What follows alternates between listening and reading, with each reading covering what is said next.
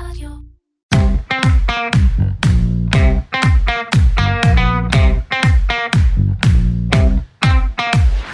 המשקיעים, פודקאסט שוק ההון של דה מרקר לייבלס ולאומי דיגיטל.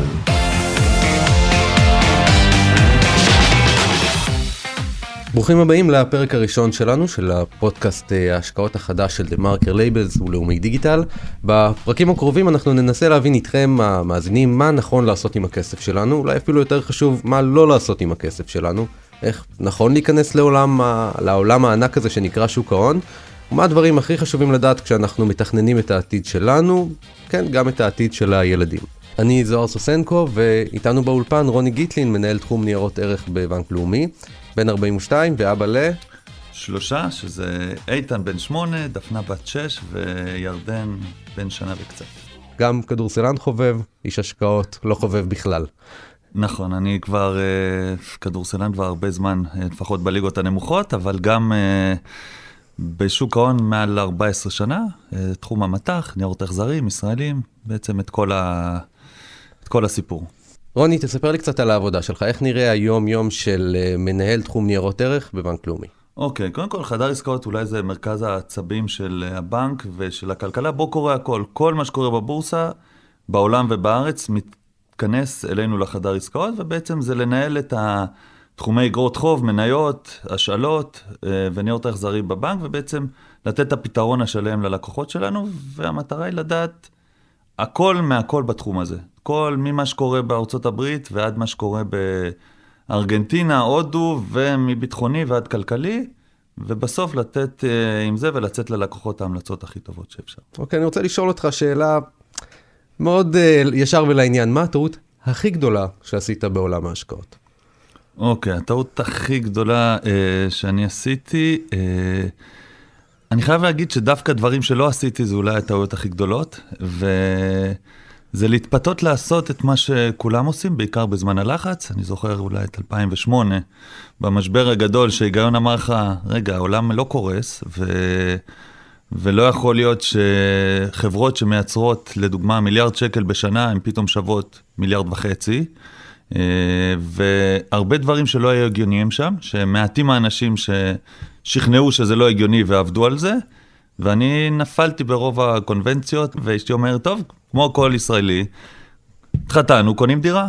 אני אומר, מה פתאום? הגיע אלפיים ושמונה, קצת המשבר הכלכלי, הנדלן קורס, ואני אומר, מה פתאום? הנדלן הולך לקרוס בעולם, גם בארץ, בואו נחכה, נרד עוד שלושים אחוז, נקנה דירה. באותו זמן שכרנו דירה ברמז, בתל אביב, דיברנו עם בעל הבית, הוא אמר, אין עניין, אבל הקומה מעל רצו, סכום אגדי בזמנו, מיליון שקל, הדירת שלושה חדרים ברמז. אמרנו, מה פתאום? שבוא ל-שבע מאות אלף, דבר. היום הדירה, אני מניח, שלוש, שלוש, שלוש וחצי מיליון שקל. איך אתה מסביר את זה? שאיש השקעות עם כל כך הרבה ניסיון מצליח לפספס? קודם כל, הכותרות וכל הרעש וכל מה שייך מסביב משפיע מאוד. זה אומר שאין מה לעשות, אנחנו מושפעים ממה שאומרים. ואמרו שהנדלן קורס, ולמרות ש... קיבלנו נתונים על זה שלא בונים מספיק דירות, שאין בנייה במרכז, ופחות קיבלנו, זה אני קיבלתי, כי היה לי את הידע לזה. לא עשיתי אחד ועוד אחד, והשתכנעתי למה שקורה בהמשך.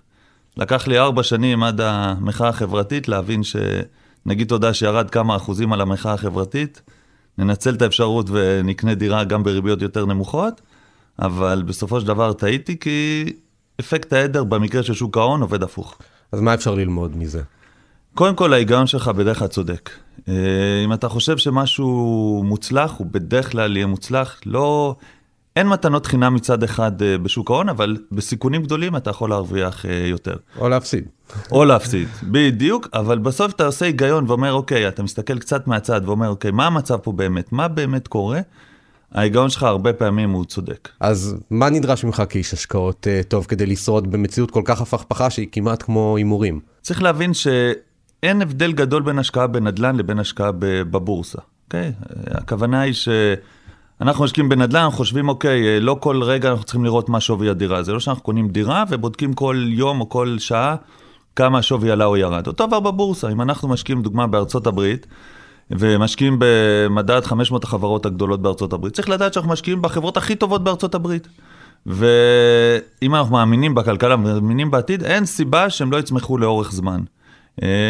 ולא צריך לבדוק כל יום, אם הבורסה עלתה או ירדה באחוז, אין מה להיבהל, וצריך לקחת השקעות ההגיוניות, ולא להיכנס לפאניקה בגלל כותרות. הכלכלן האמריקאי פול סמואלסון אמר על זה, שצריך להסתכל על השקעות כמו שמסתכלים על צבע מתייבש או דשא צומח. מי שרוצה ריגושים יכול לקחת שמונה מאות דולר ולנסוע לווגאס. בדיוק, אין, אין, אין הבדל בין השקעות שטווח קצר, שאתה אומר, וואלה, יש פה הזדמנות ל-מאה אחוז השקעה, לבין ללכת לווגאס, אין מתנות חינם, אם זה עוד משהו מדברים. אין מישהו שיגיד לך, ואפשר לשמוע על פרסומות ברדיו, תשקיע מאתיים אלף, ככל הנראה תרוויח עוד שמונה מאות אלף. אין מתנות חינם, כי מאותו אחד היה יכול לשים מאתיים אלף ולהשקיע עוד שמונה מאות אלף, ולהרוויח לך עוד שמונה מאות אלף.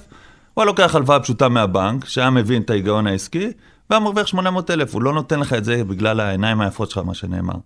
כנראה שם איזה קאץ', ותמיד צריך להבין שאין, לא בחיים ובטוח לא בשוק ההון, המשוכלל, מתנות חינם. זה מתחבר למשהו שאמרת לי קודם, על זה שכשאתה משחק כדורסל, אתה לא צריך לקלוע כל הזמן. מספיק שתקלע רוב הזמן. בדיוק. אז גם בהשקעות, מי שחושב שהוא יהיה צודק ב-מאה אחוז מהזמן, הוא לא צודק, או שהוא לא, לא לוקח שום סיכון. אם לא תיקח שום סיכון, כנראה גם לא תפסיד, אבל אתה תפסיד את האפשרויות שלך להרוויח. והכוונה היא ש... כמו שאנחנו עובדים בעבודה ומקבלים משכורת, אין סיבה שאם יש חסכונות, הם לא יעבדו בשבילך. וכמה יעבדו וכמה צועה יעשו, זה תלוי בסיכון, אבל אין סיבה בגדול להשאיר כסף במזומן, וגם לא, ב... וגם לא לאורך זמן בפקדונות ללא ריבית. כי הפקדונות האלה, מה, אנחנו בעצם מפסידים כסף כשהוא נמצא שם. בדיוק. צריך להבין שלא להשקיע את הכסף, גם במשהו ללא סיכון, זה להפסיד כסף. זה אומר, יש לך אפשרות להרוויח אחוז, שני אחוז, תקופות אחרות אפילו יותר.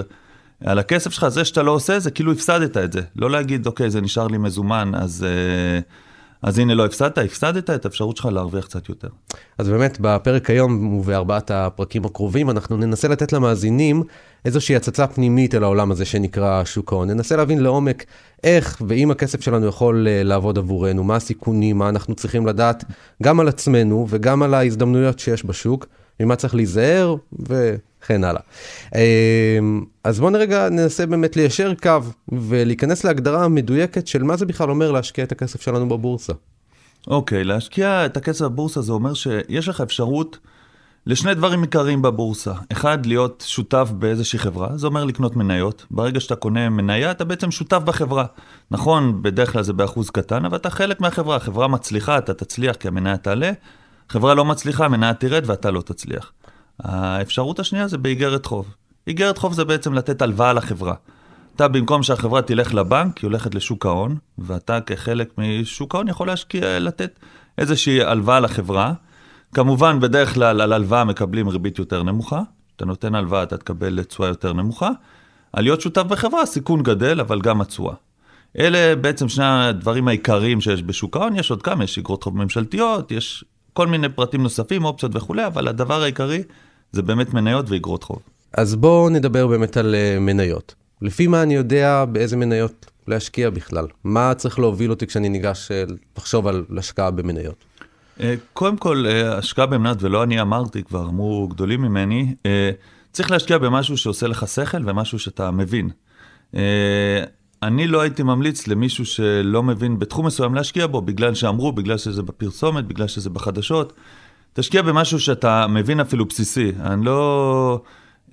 חברה שמייצרת או מוכרת, לא יודע מה, אני יכול לתת כל דוגמה, משוקולדים ועד רכבים ועד מייצרת מבנקים, ביטוחים והכל, זה משהו שלפעמים אפשר להבין קצת יותר, ואז אם אתה מבין, אתה יכול...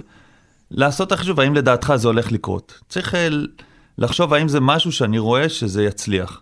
זה גם ברמה של חברה, אבל גם ברמה של שווקים.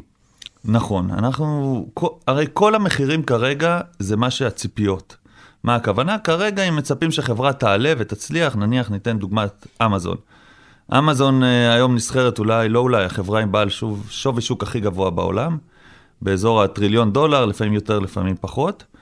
אבל היא נסחרת במה שנקרא מכפיל אפילו מעל מאתיים. מה הכוונה? הכוונה היא שאם החברה מרוויחה חמישה מיליארד דולר בשנה, והיא נסחרת בטריליון, זה אומר טריליון חילוק חמישה מיליארד, זה מאתיים, זה מאתיים, זה אומר שיקח לה בקצב הזה מאתיים שנה להחזיר את ההשקעה. זה בהחלט השקעה שעושים אותה כי חושבים ששנה הבאה ועוד שנתיים ועוד שלוש, היא תצמח מאוד מאוד מאוד, ובסוף היא תגיע לכך שהיא תרוויח הרבה הרבה יותר.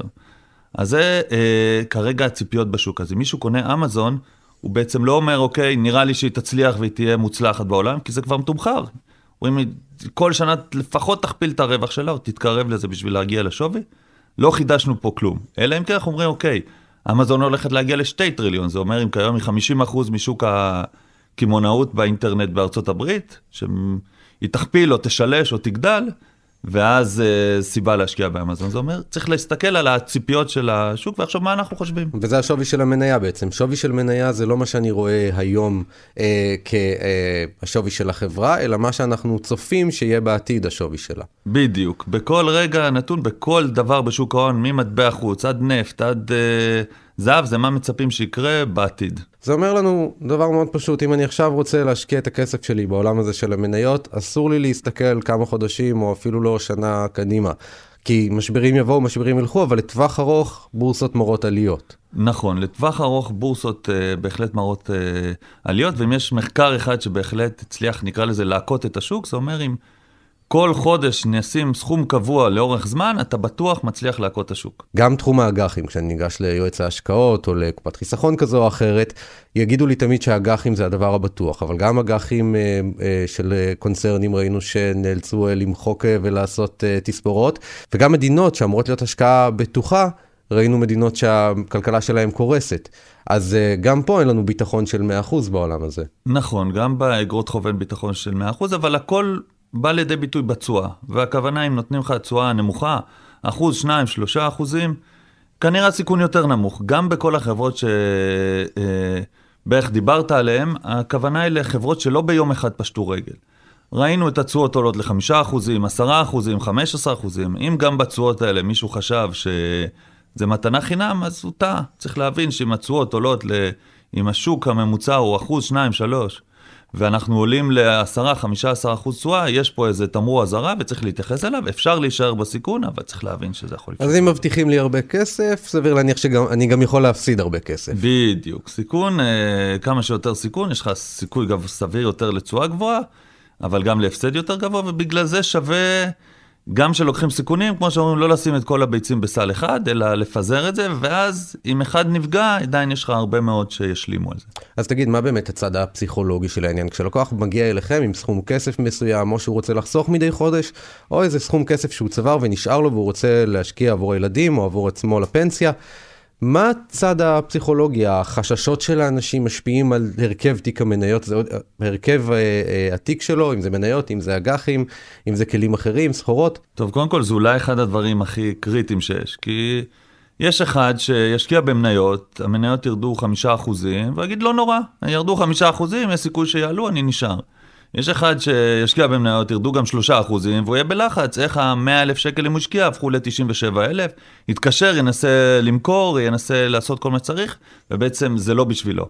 צריך להבין מי הטיפוס, שצריך מישהו שא' אוהב קצת סיכון, ומבין את המשמעות שאפשר להרוויח, אולי בסיכוי יותר גבוה מלהפסיד, אבל לא בטוח. אין דבר כזה בעצם צועה בלי סיכון. נכון, אין דבר כזה צועה בלי סיכון, צריך לדעת שאם אתה מצפה לצועה גבוהה, תדע שיש לזה סיכון גם יותר גבוה. אתה יודע להגיד מה הפרופיל של אנשים שדווקא חוששים מהפסד, שיותר חוששים להיכנס לעולם של שוק ההון? בדרך כלל אם נראה את, ה... את מי שיש לו עבודה גבוהה במקום עם קביעות לאורך זמן, וכנראה מה לעשות, כן, גם נשוי לאורך זמן ועם חברים גבוהים וגר באותו אזור, כנראה פחות סיכון.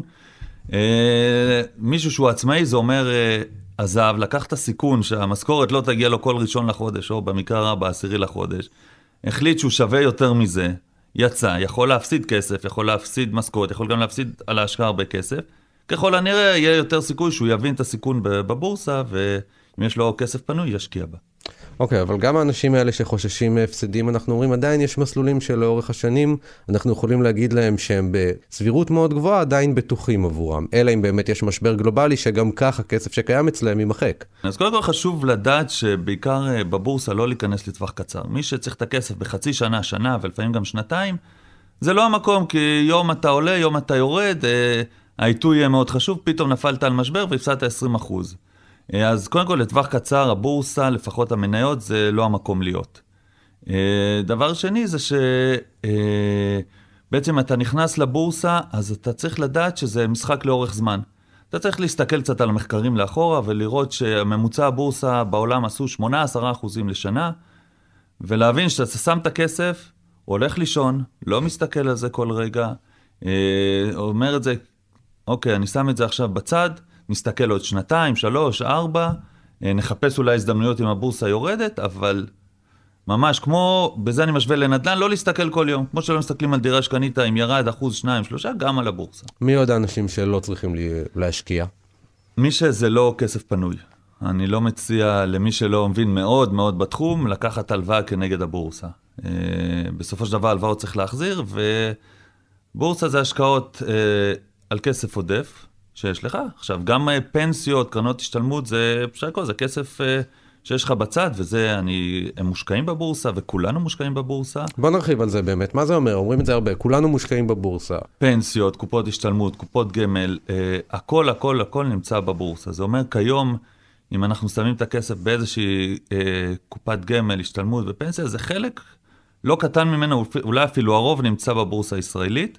זה אומר שאם הבורסה תצליח ותעלה עשרה אחוז בשנה, תלוי בהרכב התיק שלנו, אבל ככל אני ארוויח בין שני אחוז לכאלה שלוקחים סיכון גבוה, אפילו עשרה אחוז בקרנות שלנו, בפנסיות, ובעיקר לדור בני ה-שלושים ארבעים פלוס, שהפנסיה התקציבית כבר לא קיימת אצלהם, ההבדל בין תשואה של שני אחוז לשנה לבין חמישה עד שישה לשנה היא קריטית. אדם מהיישוב, שיש לו סכום כסף פנוי, או חודשי שמתפנה לו והוא רוצה לחסוך, או שיש לו איזה סכום שהתפנה מעבודה, ממקומות כאלה ואחרים, יכול להיכנס ליועץ השקעות ולקבל איתו החלטה שהיא רציונלית לחלוטין?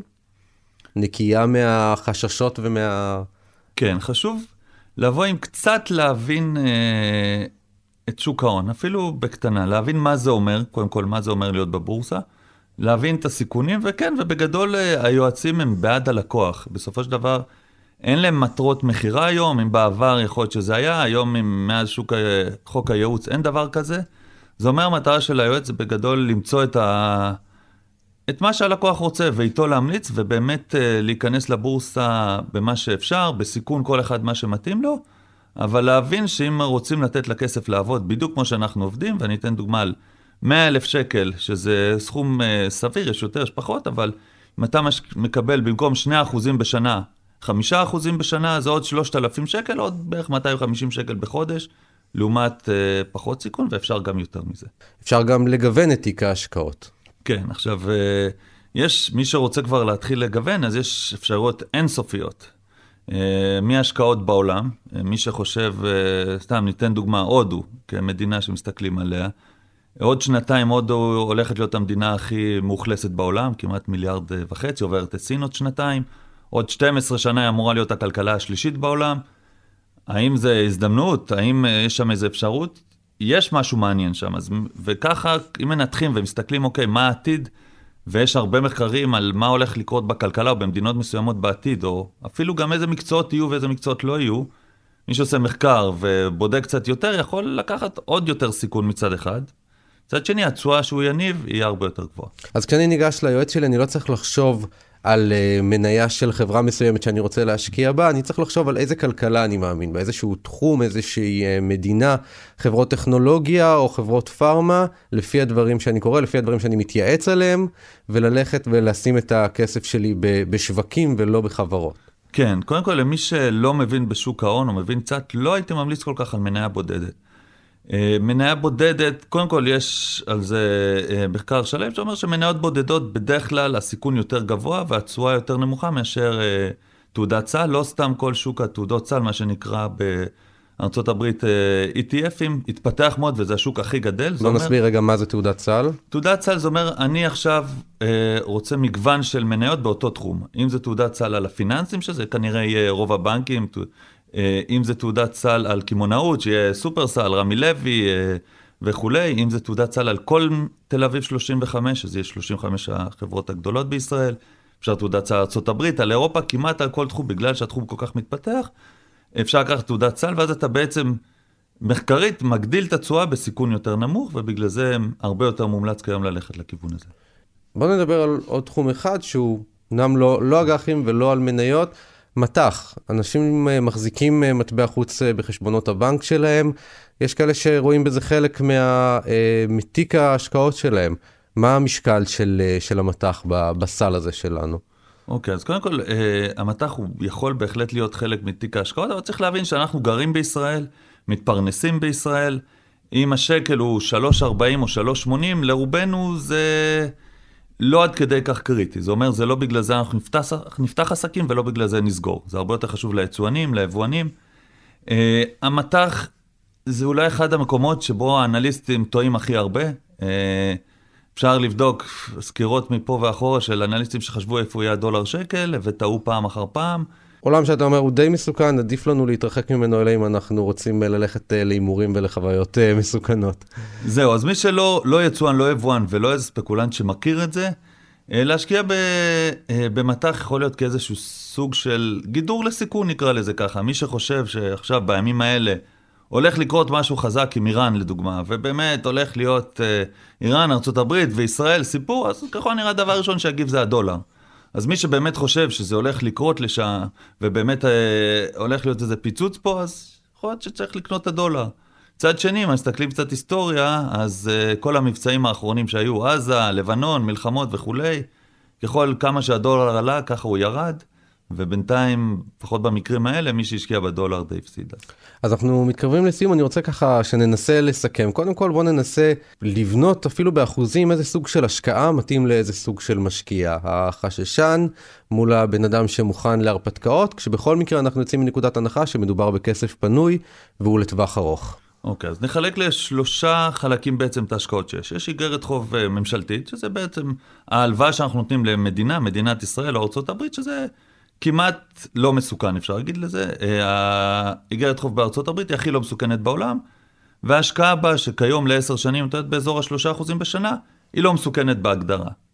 מזה, מכל האיגרות חוב הממשלתיות, הולכים הלאה לאיגרות חוב הקונצרניות. כל החישוב של כל איגרת חוב זה כמה מעל האיגרת הממשלתית, וזה קצת יותר סיכון. כנראה חברות שנמצאות פה הרבה זמן, לא סקטורים יציבים, כנראה התשואה שלהם תהיה יותר נמוכה, ככל שניקח סקטורים יותר מסוכנים, אנחנו נראה תשואות יותר גבוהות, ואכן תיק ההשקעות מורכב בדרך כלל מאג"ח ממשלתי, אג"ח קונצרני ומניות, ומזומן, שתמיד אולי זה החלק שלא ייפגע אם תשאיר במזומן, וזה חלק ששווה להשאיר להזדמנויות, ולך תדע כל אחד בחיים מה האפשרויות שהוא צריך בעצם את המזומן, אבל הברירת מחדל זה בדרך כלל שליש מניות, שליש אגרות חוב ושליש אה, מזומן, ועם זה שחקים לפי תקופת ההשקעה ולפי הסיכון שרוצים לקחת. אחרי שפירקנו את הבסיס לעולם ההשקעות, בפרקים הבאים ננסה להבין איתך רוני ועם המומחים של בנק לאומי, איך נראה העולם הזה היום, מה הסביבה שאנחנו נמצאים בה, מה כל אחד כמשקיע צריך לדעת על הכלכלה הישראלית והעולמית, לפני שהוא הולך להשקיע את הכסף בעתיד שלו. לפני סיום רק נגיד שהפודקאסט שלנו הוא לא ייעוץ השקעות, הוא גם אינו תחליף לייעוץ השקעות אישי. כל מה ששוחחנו פה הוא לא הצעה או המלצה להחזיק, לרכוש או למכור נייר ערך או נכס פיננסי או לביצוע כל עסקה בהם. תודה רבה שהייתם איתנו, נתראה בפרק הבא.